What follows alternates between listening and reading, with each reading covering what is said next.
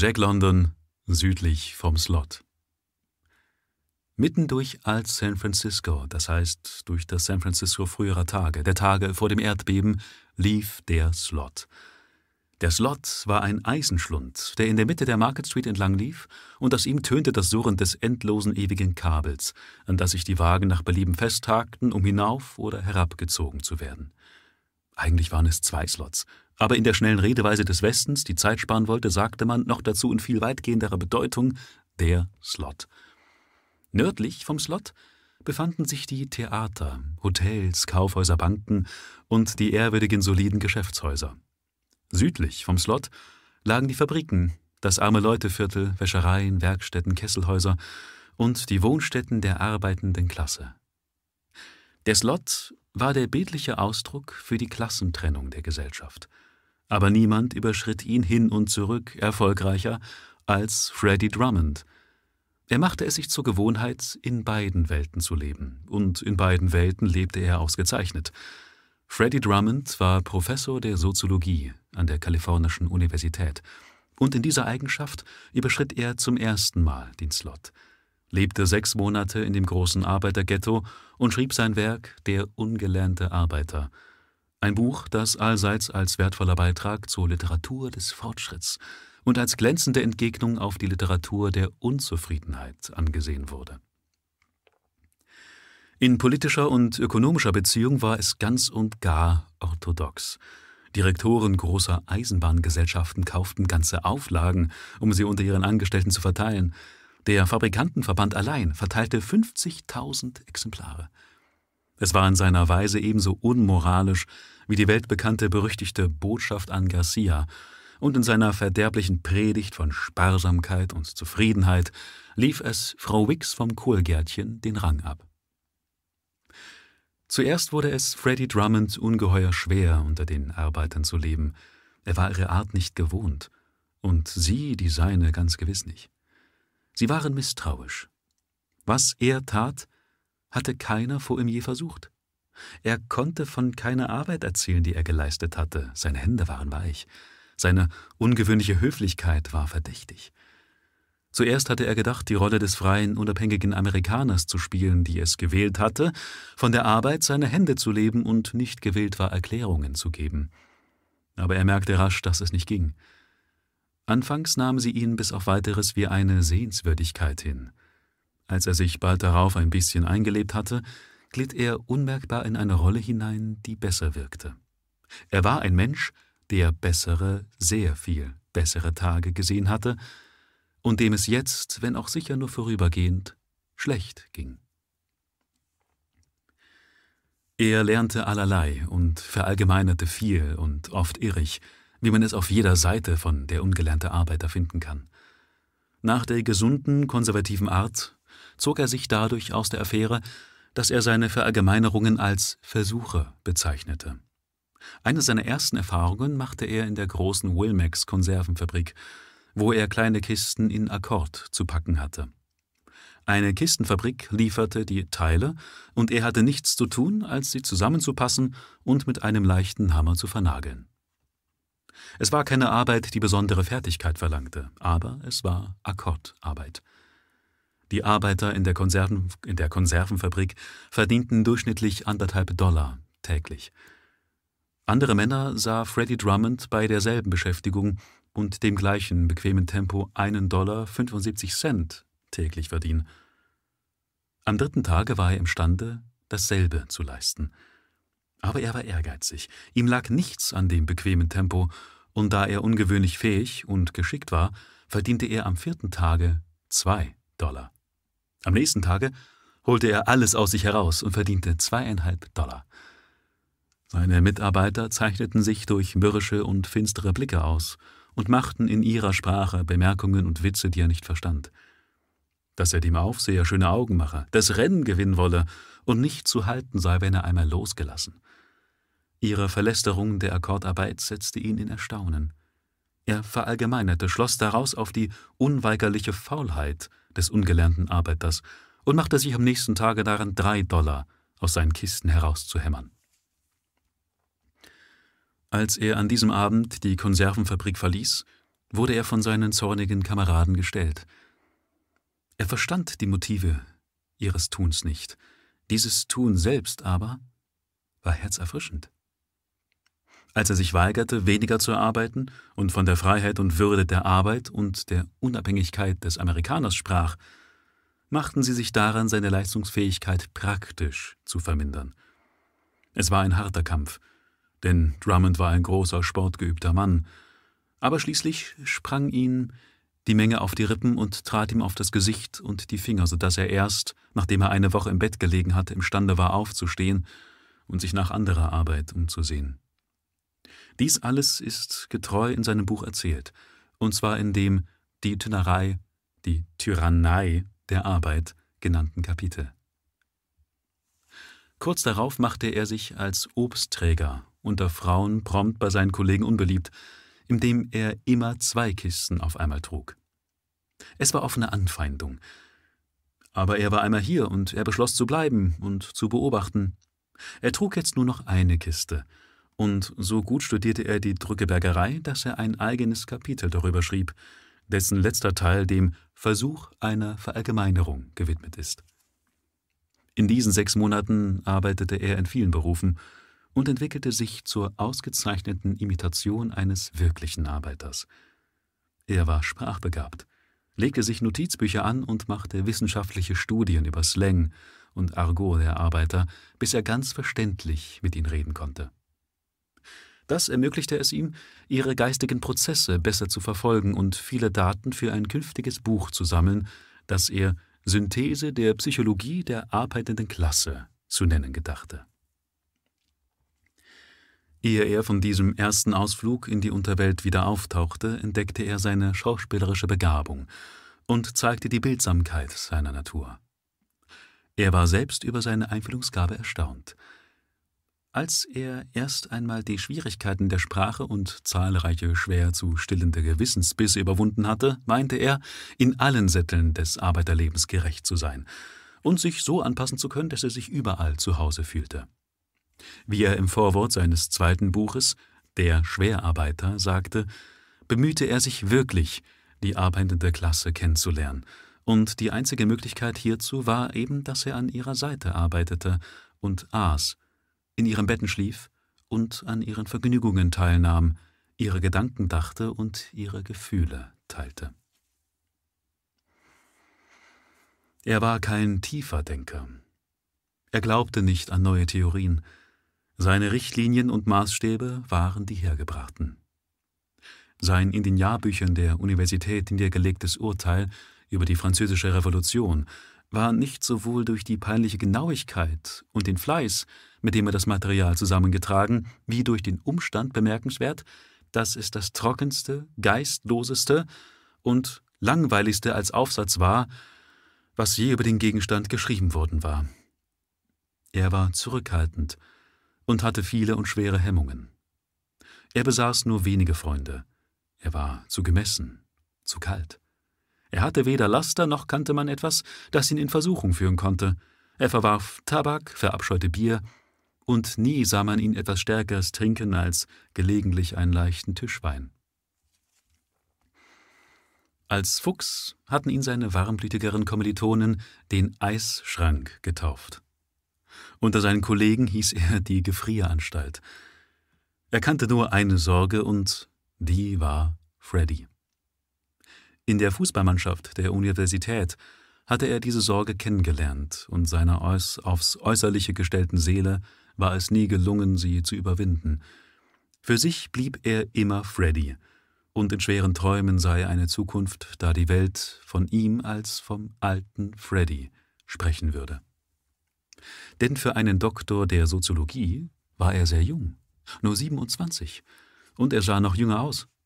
Äußerlich war er ein robuster, stämmiger Akademiker mit glattem Gesicht und guten Manieren, einfach, sauber und gesund – als glänzender Sportsmann bekannt und der Inbegriff kaltschnäuziger, auf Zurückhaltung beruhender Kultur. Fachsimpeleien waren ihm verhasst und er sprach erst widerstrebend über diese Dinge, als seine Bücher die allgemeine Aufmerksamkeit in scheußlicher Weise auf ihn lenkten. Da gab er so weit nach, dass er gelegentlich in gewissen literarischen und wirtschaftlichen Vereinen Vorlesungen hielt. Er machte alles richtig, nur zu richtig, und war in Kleidung und Benehmen von einer unfehlbaren Korrektheit. Nicht, dass er ein Stutzer gewesen wäre, weit entfernt. In Kleidung und Haltung war er der Akademiker, ganz genau dem Typ entsprechend, der sich an unseren höheren Bildungsanstalten in den letzten Jahren entwickelt hat. Sein Händedruck war hinreichend fest und kräftig. Seine blauen Augen waren von einer kalten Bläue und überzeugenden Ehrlichkeit. Seine feste, männliche Stimme war mit ihrer klaren, deutlichen Aussprache eine Freude für das Ohr. Die einzige Schattenseite Freddie Drummonds war seine Zurückhaltung. Er wurde nie warm. In seinen Fußballtagen wurde er umso kühler, je heißer das Spiel wurde. Er machte als Boxer von sich reden, aber man hielt ihn für einen Automaten, der mit der übermenschlichen Genauigkeit einer Maschine die Entfernung abschätzte, jeden Schlag zur rechten Zeit austeilte und sich nie eine Blöße gab. Er wurde selten sehr mitgenommen. Aber er nahm auch selten einen Gegner sehr mit. Er hatte zu viel Klugheit und Selbstbeherrschung, als dass einer seiner Stöße kräftiger als beabsichtigt ausgefallen wäre.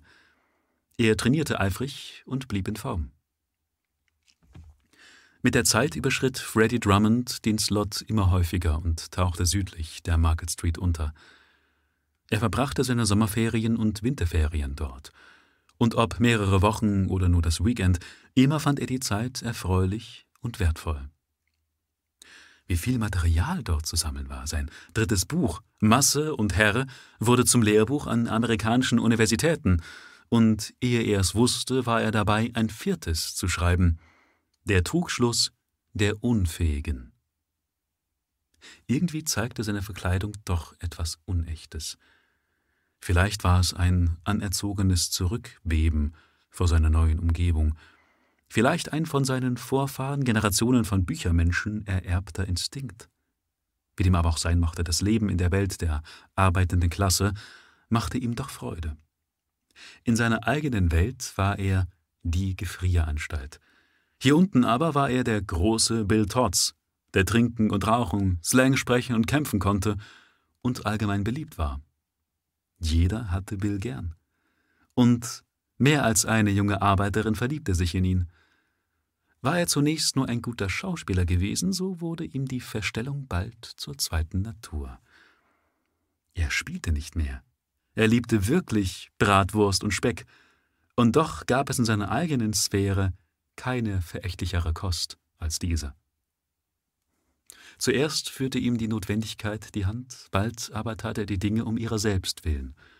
Als die Zeit näher rückte, da er in seinen Lehrsaal und zu seiner Zurückhaltung zurückkehren sollte, überraschte er sich bei einem Gefühl des Bedauerns. Und oft sehnte er sich nach der Traumzeit, die seine harrte, sobald er wieder den Slot überschreiten, sein Ich aufgeben und den Teufel spielen konnte. Er war kein schlechter Mensch, aber als der große Bill Tots tat er tausend Dinge, die er sich als Freddie Drummond nie hätte erlauben können. Ja, auf die Freddie Drummond nie verfallen wäre. Das war das Merkwürdigste an seiner Entdeckung. Freddie Drummond und Bill Tots waren zwei völlig verschiedene Geschöpfe. Wünsche, Geschmack und Triebe beider liefen sich schnurstracks entgegen. Bill Tots konnte sich reinen Gewissens von einer Arbeit drücken, während Freddie Drummond Drückebergerei als ein verbrecherisches, unamerikanisches Laster ansah und ganze Kapitel der Verurteilung dieses Lasters widmete. Freddie Drummond machte sich nicht das geringste aus Tanzen. Bill Totz aber versäumte keinen Abend in den verschiedenen Tanzclubs wie Magnolia, Stern des Westens und Elite, so dass er bei dem alljährlichen großen Maskenball der Fleischereigesellschaft einen massiv silbernen Becher gewann. Und Bill Todds liebte die Mädchen, und die Mädchen liebten ihn, während Freddie Drummond in diesem Punkte den Asketen spielte, offen seine Gegnerschaft zur, zum Stimmrecht der Frauen bekannte und sich zynisch über die Koedukation aussprach. Mit seiner Kleidung wechselte Freddie Drummond mühelos seine Gewohnheiten. Wenn er den kleinen dunklen Raum betrat, der für seine Verwandlungsszene bestimmt war, trug er sich ein wenig zu steif. Er hielt sich zu gerade, seine Schultern waren zu weit nach hinten gebogen, sein Gesicht war ernst, beinahe hart und in Wirklichkeit ausdruckslos. Tauchte er aber in Bill Todds Kleidern wieder auf, so war er ein anderer Mensch. Bill Todds hielt sich nicht schlecht, aber irgendwie war seine Gestalt geschmeidig und anmutig geworden. Selbst der Klang seiner Stimme war verändert. Er lachte laut und herzlich, redete, wie ihm der Schnabel gewachsen war, und ein gelegentlicher Fluch war ihm etwas Selbstverständliches. Auch neigte Bill Todds dazu, sich bis tief in die Nacht hinein in Kneipen aufzuhalten und sich in gutmütige Streitereien mit anderen Arbeitern einzulassen. Wenn er sonntags von einem Ausfluge oder irgendeiner Vorführung heimkam, pflegten sich seine Arme um den Leib je eines Mädchens zu stehlen. Er riss gewagte Witze und machte ihnen so den Hof, wie sie es von einem tüchtigen Burschen ihrer Kreise erwarten durften. So völlig war er Bill Todds, so ganz ein Arbeiter und echter Einwohner des San Francisco südlich vom Slot, dass er genauso klassenbewusst wie die anderen war und sein Hass gegen die Streikbrecher den irgendeines loyalen Gewerkschaftlers sogar noch übertraf. Während des großen Harfenarbeiterstreiks gelang es Freddie Drummond irgendwie nicht in die allgemeine Erregung hineingezogen zu werden, und er beobachtete kalt und kritisch Bill Todds, der streikbrechende Schauerleute lustig verdrosch. Denn Bill Todds war zahlendes Mitglied der Schauerleute-Gewerkschaft und hatte ein Recht, sich zu ärgern, wenn andere sich seiner Arbeit bemächtigten. So stark und tüchtig war der große Bill Todds, dass es, wenn es Unruhen gab, hieß, der große Bill an die Front. In der Rolle seines zweiten Ichs spielte Freddie Drummond Empörung, bis er wirkliche Empörung fühlte. Und erst als er in die klassische Atmosphäre der Universität zurückkehrte, wurde es ihm möglich, seine Eindrücke aus der Unterwelt mit Vernunft zu verallgemeinern und so zu Papier zu bringen, wie es einem geschulten Soziologen zukam. Dass Bill Todds nicht so viel Perspektive besaß, um sich über Klassenvorurteile zu erheben, sah Freddie Drummond deutlich. Bill Todds aber konnte es nicht sehen. Sobald er eines Streikbrechers gewahr wurde, der ihm die Arbeit wegnahm, übermannte ihn die Wut. Freddie Drummond hingegen, der tadellos gekleidet und beherrscht an seinem Schreibtisch saß oder in seinem Hörsaal über Soziologie las, sah vor sich Bill Todds und alles, was mit Bill Todds, mit dem Problem des Streiks und mit der Gewerkschaft zusammenhing, sowie die Beziehungen zum wirtschaftlichen Wohlergehen der Vereinigten Staaten im Kampf um den Weltmarkt. Bill Todds war tatsächlich nicht imstande, weiter zu schauen als bis zur nächsten Mahlzeit und dem Preisboxen am Abend im Sportverein Frohsinn. Als Freddy das Material für sein Werk, die arbeitende Frau, sammelte, erhielt er die erste Warnung, dass er sich in Gefahr befand. Es war ihm zu gut gelungen, in beiden Welten zu leben. Dieser merkwürdige Dualismus, den er entwickelt hatte, stand trotz allem auf schwachen Füßen. Und als er so in seinem Arbeitszimmer saß und sann, sah er ein, dass es nicht lange so weitergehen konnte. Es war in Wirklichkeit ein Übergangsstadium. Und mit der Zeit musste er unvermeidlich die eine oder die andere Welt aufgeben. In beiden zugleich konnte er auf die Dauer nicht bestehen. Und als sein Blick nun über die Bücherreihe glitt, die das oberste Bord seines drehbaren Büchergestells schmückte, seine eigenen Bücher von der These bis zur arbeitenden, arbeitenden Frau, beschloss er, dass dies die Welt sein sollte, an der er festhalten, in der er bleiben wollte. Bill Todds hatte seinen Zweck erfüllt. Aber er war ein zu gefährlicher Genosse geworden. Bill Todds musste aufhören zu existieren. Die Ursache der Furcht Freddie Drummonds war Mary Condon, die Vorsitzende der Internationalen Handschuharbeiterinnen-Gewerkschaft Nummer 974. Er hatte sie zuerst bei der Jahresversammlung, bei der Jahresversammlung des Nordwestverbands der Arbeitnehmer von der Galerie aus gesehen, und zwar mit den Augen Bill Todds. Und da hatte er einen äußerst günstigen Eindruck von diesem Geschöpf empfangen. Sie entsprach durchaus nicht dem Ideal Freddie Drummonds. War sie nicht ein Weib von königlichem Wuchs, stark und anmutig wie ein Panther, mit verwirrenden, schwarzen Augen, die je nach ihrer Stimmung lachen oder blitzen konnten? Er hasste Frauen von zu überschwänglichem Lebensdrang und einem Mangel an, nun ja, an Zurückhaltung. Freddie Drummond war ein Anhänger der Entwicklungslehre, weil sie allgemein von der Wissenschaft anerkannt wurde. Auch er hatte den oberflächlichen Glauben, dass der Mensch die Stufenleiter des Lebens aus dem Chaos des Schmutzes und der Masse tiefer stehender organischer Wesen erklommen hätte. Dabei schämte er sich ein wenig über diesen Stammbaum und zog es vor, nicht daran zu denken. Dies mochte auch einer der Gründe sein, dass er selbst eisige Zurückhaltung übte, sie anderen predigte und Frauen vorzog, die ihm wesensverwandt, die imstande waren, diese viehischen, bedauernswerten Vorfahren abzuschütteln und durch Disziplin und Selbstbeherrschung den Abgrund zu vertiefen, der sie von ihrem finsteren Ursprung trennte. Bill Todds kannte solche Bedenken nicht. Er liebte Mary Condon vom ersten Augenblick an, als er sie im Vorlesungssaal, im Versammlungssaal gesehen hatte, und er forschte unter der Hand nach, wer sie war. Einige Zeit darauf traf er sie ganz zufällig, als er als Fuhrmann für Pat Morrissey arbeitete. Er war in ein Wohnhaus in der Missionsstraße bestellt worden, um einen Koffer abzuholen. Die Tochter der Wirtin führte ihn in die kleine Schlafkammer, Schlafkammer, deren Bewohnerin, eine Handschuhmacherin, gerade ins Krankenhaus gebracht worden war. Aber das wusste Bill nicht. Er beugte sich über den Koffer, stellte ihn hochkant schob die Schulter darunter und kam, strauchelnd, den Rücken der offenen Tür zugewandt auf die Füße. In diesem Augenblick hörte er eine Frauenstimme fragen: Gehören Sie der Gewerkschaft an? Was geht denn Sie das an, hä? Gab er zurück. Gehen Sie aus dem Weg, ich will mich umdrehen.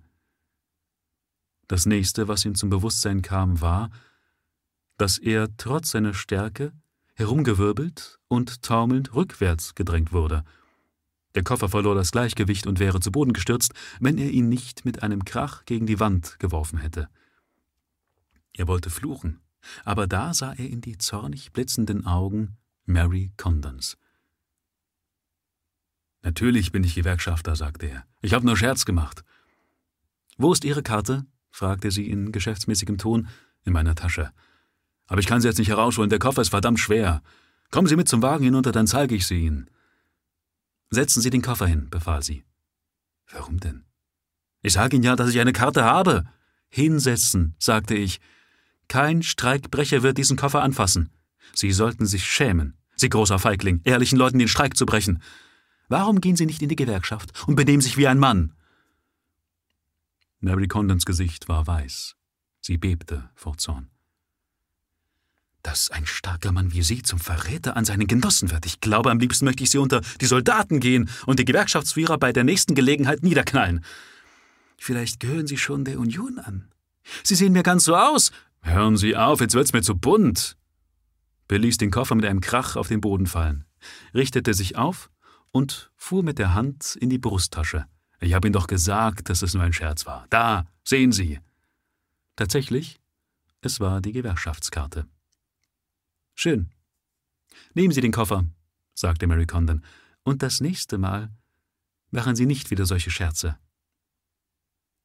Ihre Züge entspannten sich, als sie gewahrte, wie er mit Leichtigkeit den schweren Koffer auf seine Schultern hob, und ihre Augen glänzten, als sie den starken Körper des Mannes sah. Aber Bill merkte nichts davon. Er war zu sehr mit dem Koffer beschäftigt.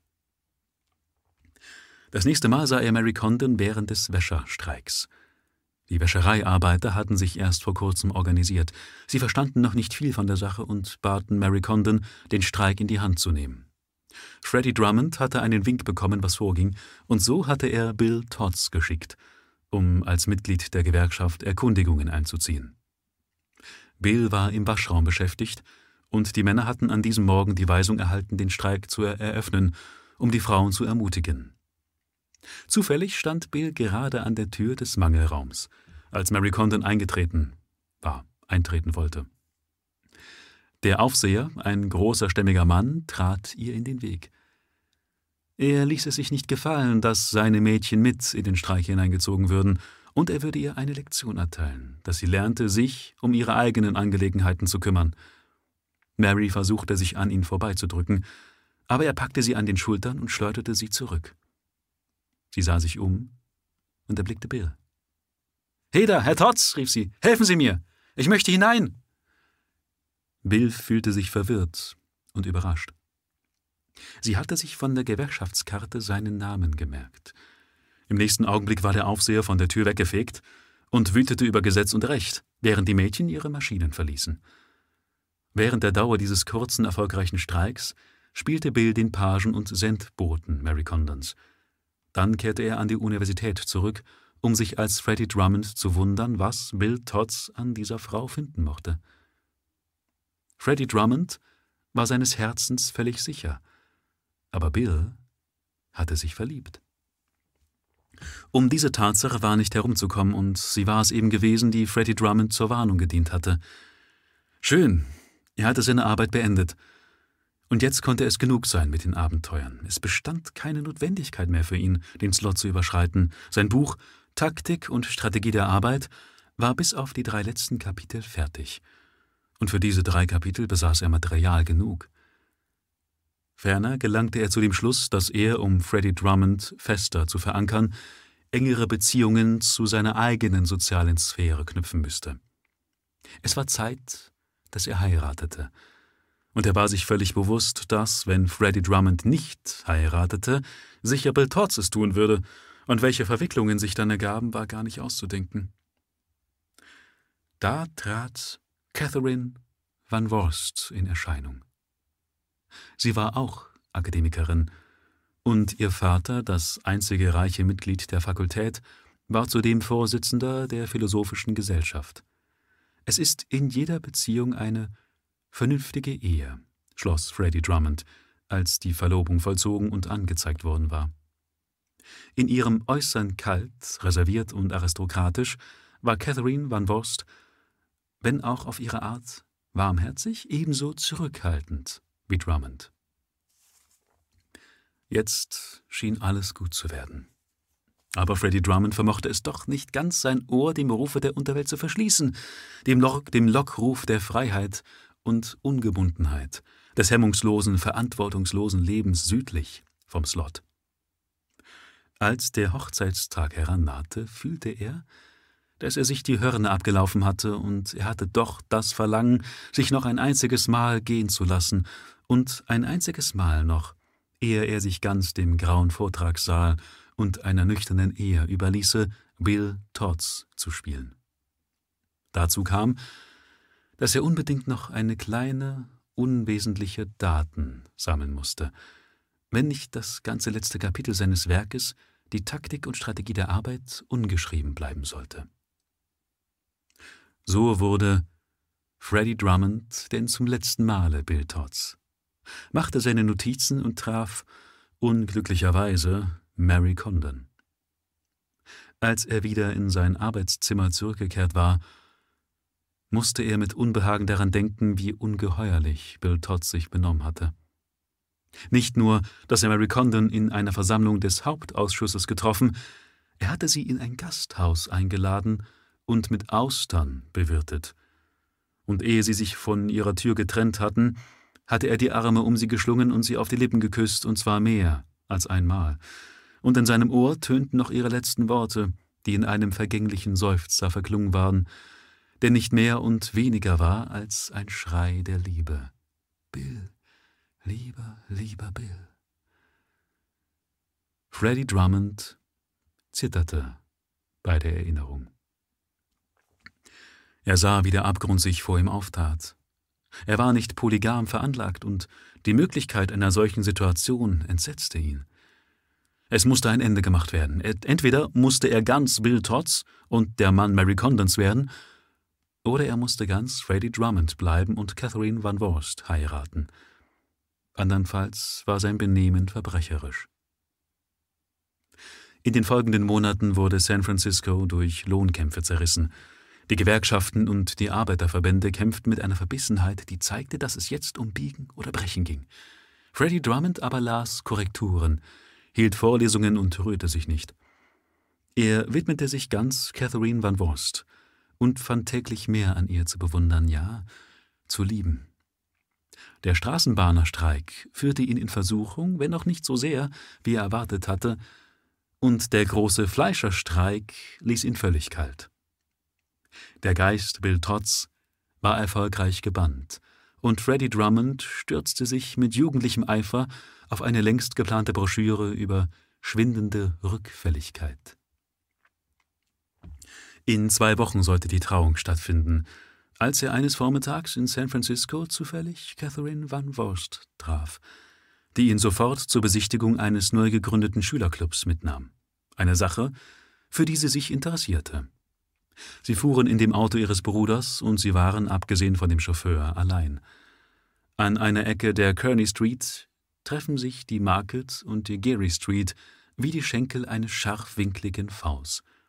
Sie kamen im Auto die Market Street herab, in der Absicht, um die scharfe Ecke herum in die Gary Street einzubiegen. Aber sie ahnten nicht, was sich die Gary Street heraufbewegte und vom Geschick bestimmt war, ihnen an der Ecke zu begegnen. Obgleich die Zeitungen gemeldet hatten, dass der Fleischerstreik ausgebrochen und äußerst erbittert war, dachte Freddie Drummond in diesem Augenblick doch an ganz andere Dinge. Saß er nicht neben Catherine? Und entwickelte er nicht soeben seine Ansichten über die Siedlungsarbeit, Ansichten, hinter denen die Abenteuer Bill Todds steckten? Die Gary Street herauf kamen sechs Fleischerwagen. Die Kutscher waren Streikbrecher, und neben jedem saß ein Schutzmann. Vor, hinter und neben der Prozession marschierte eine Eskorte von hundert Schutzleuten. Der polizeilichen Nachhut folgte in ehrerbietigem Abstand eine geordnete, aber brüllende Volksmenge, die die Straße in ihrer ganzen Breite und auf eine Länge von mehreren Blocks füllte. Der Rindfleisch Trust machte einen Versuch, die Hotels zu versorgen und bei dieser Gelegenheit den Streik zu brechen. Das St. Francis Hotel war schon auf Kosten vieler eingeschlagener Fensterscheiben und zerbrochener Schädel versorgt worden, und jetzt war die Expedition auf dem Wege nach dem Palace Hotel. Ahnungslos sah Drummond, saß Drummond neben Catherine und sprach mit ihr über die Siedlungsarbeit, als das Auto, das regelmäßig hubte und sich durch den Verkehr schlängelte, in einem weiten Bogen um die Ecke herumschwang. In diesem Augenblick kam ein großer, mit Brickets beladener und von vier riesigen Pferden gezogener Kohlewagen aus der Gary Street, als ob er die Market Street hinunterfahren wollte, und verlegte ihm den Weg. Der Kutscher des Wagens schien unentschlossen zu sein, und der Chauffeur fuhr zwar langsam, achtete jedoch nicht auf die Warnung, die ihm ein vorbeigehender Schutzmann zurief, sondern lenkte das Auto, um an dem Wagen vorbei zu, zu gelangen, mit einer plötzlichen Bewegung nach links und verletzte damit alle Verkehrsbestimmungen. Freddie Drummond brach mitten im Wort ab, und er nahm die Unterhaltung nicht wieder auf, denn die Situation entwickelte sich mit der Schnelligkeit einer Verwandlungsszene. Er hörte das Gebrüll der Menge im Nachtrab, und sah die behelmten Schutzleute und die wankenden Fleischerwagen. Da trieb der Kohlenkutscher die Peitsche schwingend und sich von seinem Sitz erhebend die Pferde quer vor die heranrückende Prozession, zog die Zügel scharf an und bremste gleichzeitig. Dann hängte er die Zügel an den Bremsengriff und setzte sich wieder mit dem Gesicht eines Mannes, der bleiben wollte, wo er war. Das Auto war ebenfalls durch seine schweren, keuchenden Bremsen zum Stehen gebracht worden. Der Chauffeur wollte zurück, aber ehe er es vermochte, hatte ein alter Ire, der einen wackligen Rollwagen kutschierte, sein Pferd zum Galopp angetrieben und war mit seinen Rädern in die des Autos hineingefahren. Drummond erkannte sowohl den Wagen wie das Pferd, denn er hatte selbst oft auf dem Kutschbock gesessen. Der Ire war Pat Morrissey. Und auf der anderen Seite war ein Bierwagen mit dem Kohlewagen kollidiert und ein Straßenbahnwagen, der wild klingend die Gary Street hinabfuhr und dessen Führer verächtlich auf die Schutzleute einschrie, machte die Blockade vollständig. Wagen auf Wagen rannte sich fest, versperrte den Weg und vermehrte die allgemeine Verwirrung. Die Fleischerwagen machten Halt, die Polizei war gefangen, das Gebrüll des Nachtrabs wuchs, und der Mob stürmte an, während die Schutzleute vorn den zusammengefahrenen Wagen Befehle erteilten. Wir stecken mittendrin, bemerkte Drummond, Drummond kühl zu Catherine. Ja, sagte sie ebenso kühl. Was für Wilde das sind. Seine Bewunderung für sie wuchs noch. Sie war wirklich für ihn geschaffen. Er hätte es sogar verstanden, wenn sie geschrien oder sich angeklammert hätten, aber das, das war prachtvoll. Sie saß mitten in diesem Orkan so ruhig, als wäre das Ganze nichts als eine Wagenstauung vor der Oper gewesen. Die Polizei bemühte sich, eine Durchfahrt freizubekommen. Der Kutscher des Kohlewagens, ein großer Mann in Hemdsärmeln, zündete sich die Pfeife an und saß ruhig rauchend da. Er blickte zufrieden auf einen Polizeihauptmann hinunter, der wütete und fluchte, und hatte als einzige Zustimmung nur ein Achselzucken. Vom Nachtrab her hörte man jetzt die Schläge der Polizeiknüppel, die auf die Schädel herabsausten, und eine Hölle von Flüchen, Tosen und Schreien. Plötzlich verkündete ein Anwachsen des Lärms, dass der Mob durchgebrochen und im Begriff war, die Streikbrecher vom Wagen zu reißen. Die vorn stehenden Schutzleute kamen ihren Kameraden zu Hilfe, und die Menge wurde zurückgetrieben. Unterdessen hatte sich Fenster auf Fenster in den hohen Geschäftshäusern zu Rechten geöffnet, und die Angestellten ließen einen Schauer von Kontorgeräten auf die Köpfe von Polizei und Streikbrechern herabregnen. Papierkörbe, Tintenfässer, Briefbeschwerer, Schreibmaschinen, alles, was ihnen in die Hände kam, sauste herunter. Ein Schutzmann kletterte auf Befehl seines Hauptmanns auf den hohen Bock des Kohlewagens, um den Kutscher zu verhaften.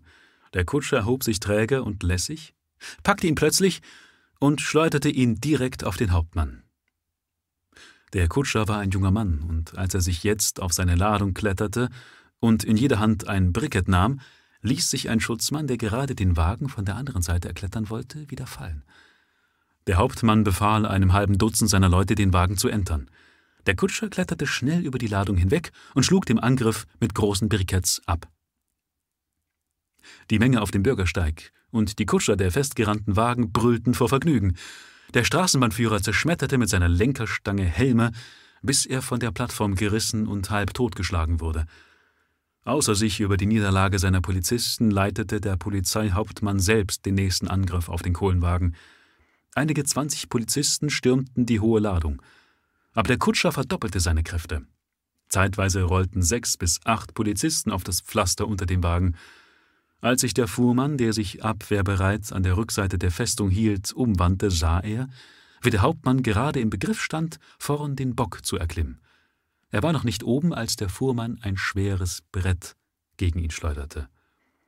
Der Hauptmann wurde gegen die Brust getroffen und sank hintenüber auf den Rücken eines Radfahrers, glitt zu Boden und klemmte sich im Hinterrad des Autos fest. Catherine dachte, dass er tot sei aber er erhob sich wieder und schickte sich zu einem neuen Angriff an. Sie streckte ihre behandschuhte Hand aus und streichelte die Flanke des stöhnenden, zitternden Pferdes. Aber Drummond sah es nicht. Er hatte nur Augen für die Schlacht, die um den Kohlewagen tobte, und irgendwo in seiner komplizierten Seele regte sich Bill Todds und wollte lebendig werden. Drummond glaubte an Gesetz und Ordnung und an die Aufrechterhaltung des Bestehenden, aber der aufrührerische Wilde in ihm wollte nichts davon wissen. Da rief Freddie Drummond zur Rettung seine Zurückhaltung an. Aber es steht geschrieben, dass das Haus, das nicht einheitlich gebaut ist, zerfallen muss. Freddie Drummond sah ein, dass er sein ganzes Wollen, seine Menschenkraft mit Bill Todds geteilt hatte, und jetzt wurden die beiden Seelen, die in ihm wohnten, auseinandergerissen. Freddie Drummond saß ganz gelassen neben Catherine Van Vorst im Auto, aber aus den Augen Freddie Drummonds blitzelte Bill Todds, und irgendwo hinter diesen Augen kämpfte Freddie Drummond, der vernünftige, konservative Soziologe, mit Bill Todds, dem klassenbewussten kriegerischen Gewerkschaftler, und zwar um die Selbstbeherrschung. Mit den Augen Bill Todds sah er das unvermeidliche Ende der Schlacht auf dem Kohlenwagen, er sah einen Polizisten hinaufklettern, einen zweiten, einen dritten. Wankend standen sie auf dem lockeren Boden, aber ihre langen Knüppel sausten durch die Luft. Ein Schlag traf den Kutscher auf den Kopf. Einen zweiten, dem er auswich, erhielt er auf die Schulter. Er hatte offensichtlich das Spiel verloren. Da stürzte er sich plötzlich auf die Schutzleute, umklammerte zwei von ihnen mit den Armen und sprang mit ihnen auf das Pflaster hinunter, seine Gefangenen selbst ein Gefangener festhaltend. Catherine Van Worst war beim Anblick des Blutes und des rohen Kampfes ohnmächtig geworden. Aber sie kam zu sich bei dem ganz unerwarteten, unerhörten Ereignis, das jetzt folgte. Der Mann neben ihr stieß einen ganz unmenschlichen, fast tierischen, gellenden Schrei aus und erhob sich. Sie sah, wie er über den Vordersitz hinwegsprang und sich auf den Kohlenwagen stürzte. Sein Angriff war wie ein Wirbelsturm. Ehe der Polizist auf dem Wagen die Absicht dieses korrekt gekleideten, aber anscheinend äußerst erregten Mannes erraten konnte, hatte er einen Stoß erhalten, der ihn im Bogen durch die Luft auf das Pflaster schleuderte. Ein Stoß ins Gesicht schickte einen zweiten hinaufsteigenden hinterher. Drei weitere kletterten jetzt hinauf. Es entstand ein gigantisches Ringen mit Bill Todds, dem im Kampfe durch den Schlag eines Knüppels der Kopf entblößt und sein gestärktes Hemd vom Leibe gerissen wurde. Aber die drei Schutzleute wurden weit fortgeschleudert und Bill Todds hielt die Festung, einen Regen von Briketts schleudernd. Der Hauptmann griff tapfer wieder an, wurde jedoch durch ein Brikett zurückgeworfen, das auf seinem Kopf zu schwarzen Brocken zerstob. Worauf es ankam, war für die Polizei die Blockade zu brechen, ehe die brüllende Menge die Nachhut durchstoßen hatte. Und für Bill Todds, den Wagen zu halten, bis der Mob durchgebrochen war. So ging der Kampf auf dem Kohlewagen weiter. Die Menge hatte ihren Helden erkannt. Bill. Bill war wieder an die Front gekommen, und Catherine Van Worst war bestürzt über die Rufe Bill, Bill, die von allen Seiten ertönten. Pat Morrissey hüpfte auf seinen Kutschbock und schrie in Ekstase: Friss sie, Bill, friss sie, friss sie bei lebendigem Leibe! Vom Bürgersteig her hörte sie eine Frauenstimme aufschreiben: Achtung, Bill, Bill, vorn! Bill hörte die Warnung und säuberte mit einem wohlgezielten Wurf das vordere Ende des Wagens von Angreifern. Catherine Van Worst wandte den Kopf. Sie sah auf der Bordschwelle des Bürgersteigs ein Mädchen mit geröteten Wangen und blitzenden schwarzen Augen, die mit ganzer Seele auf den Mann starrte, der vor wenigen Minuten noch Freddie Drummond gewesen war. Die Fenster der Gewerkschaftshäuser, der Geschäftshäuser, halten wieder vom Beifall. Ein neuer Schauer von Bürostühlen und Aktenmappen sauste herab. Die Menge hatte die Wagenreihe durchbrochen und rückte vor. Und jeder Schutzmann bildete den Mittelpunkt einer kämpfenden Gruppe. Die Streikbrecher wurden von den Sitzen gezerrt, die Leinen der Pferde zerschnitten und die erschreckten Tiere in die Flucht gejagt.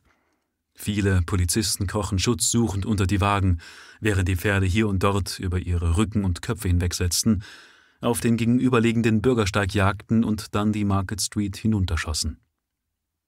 Catherine Van Worst hörte die Frauenstimme warnend rufen. Sie stand wieder an der Bordschwelle, den Rücken den Häusern zugekehrt und rief: Los, Bill! Zeig, was du kannst! Gib es ihnen! Die Polizei war jetzt weggefegt. Bill Todd sprang auf das Pflaster hinunter und bahnte sich den Weg zu dem Mädchen auf dem Bürgersteig. Catherine van Worst sah, wie das Mädchen die Arme um ihn schlang und ihn auf die Lippen küsste. Und Catherine van Worst beobachtete ihn neugierig, als er jetzt, den Arm um das Mädchen gelegt, die Straße hinunterschritt, beide schwatzend und lachend, mit einer Ungezwungenheit, die sie nie für möglich gehalten hätte. Die Polizei war wiedergekommen und säuberte die Straße, während sie auf neue Verstärkung, neue Kutscher und Pferde wartete. Der Mob hatte sein Werk vollbracht und zerstreute sich, und Catherine Van Worst konnte immer noch den Mann sehen, den sie als Freddie Drummond gekannt hatte. Er überragte die Menge um Haupteslänge. Sein Arm war noch um das Mädchen geschlungen, und von ihrem Auto aus sah sie, wie das Paar die Market Street kreuzte, den Slot überschritt und im Ghetto der Arbeit verschwand. In den folgenden Jahren wurden an der Kalifornischen Universität keine Vorlesung mehr von Freddie Drummond gehalten, und es erschienen keine Bücher über Ökonomie und Arbeiterfragen unter dem Namen Frederick A. Drummond. Dagegen gab es einen neuen Arbeiterführer namens William Todds. Es war derselbe, der Mary Condon, die Vorsitzende der Internationalen Handschuharbeiterinnen-Gewerkschaft Nummer 974, heiratete. Und es war derselbe, der den berüchtigten Köche- und Kellnerstreik ins Leben rief. Diesen Streik, der, ehe er zu einem erfolgreichen Ende geführt wurde, so weite Kreise zog, dass sich ihm außer vielen anderen Verbänden selbst die Hühnerrupfer und Leichenbestatter anschlossen.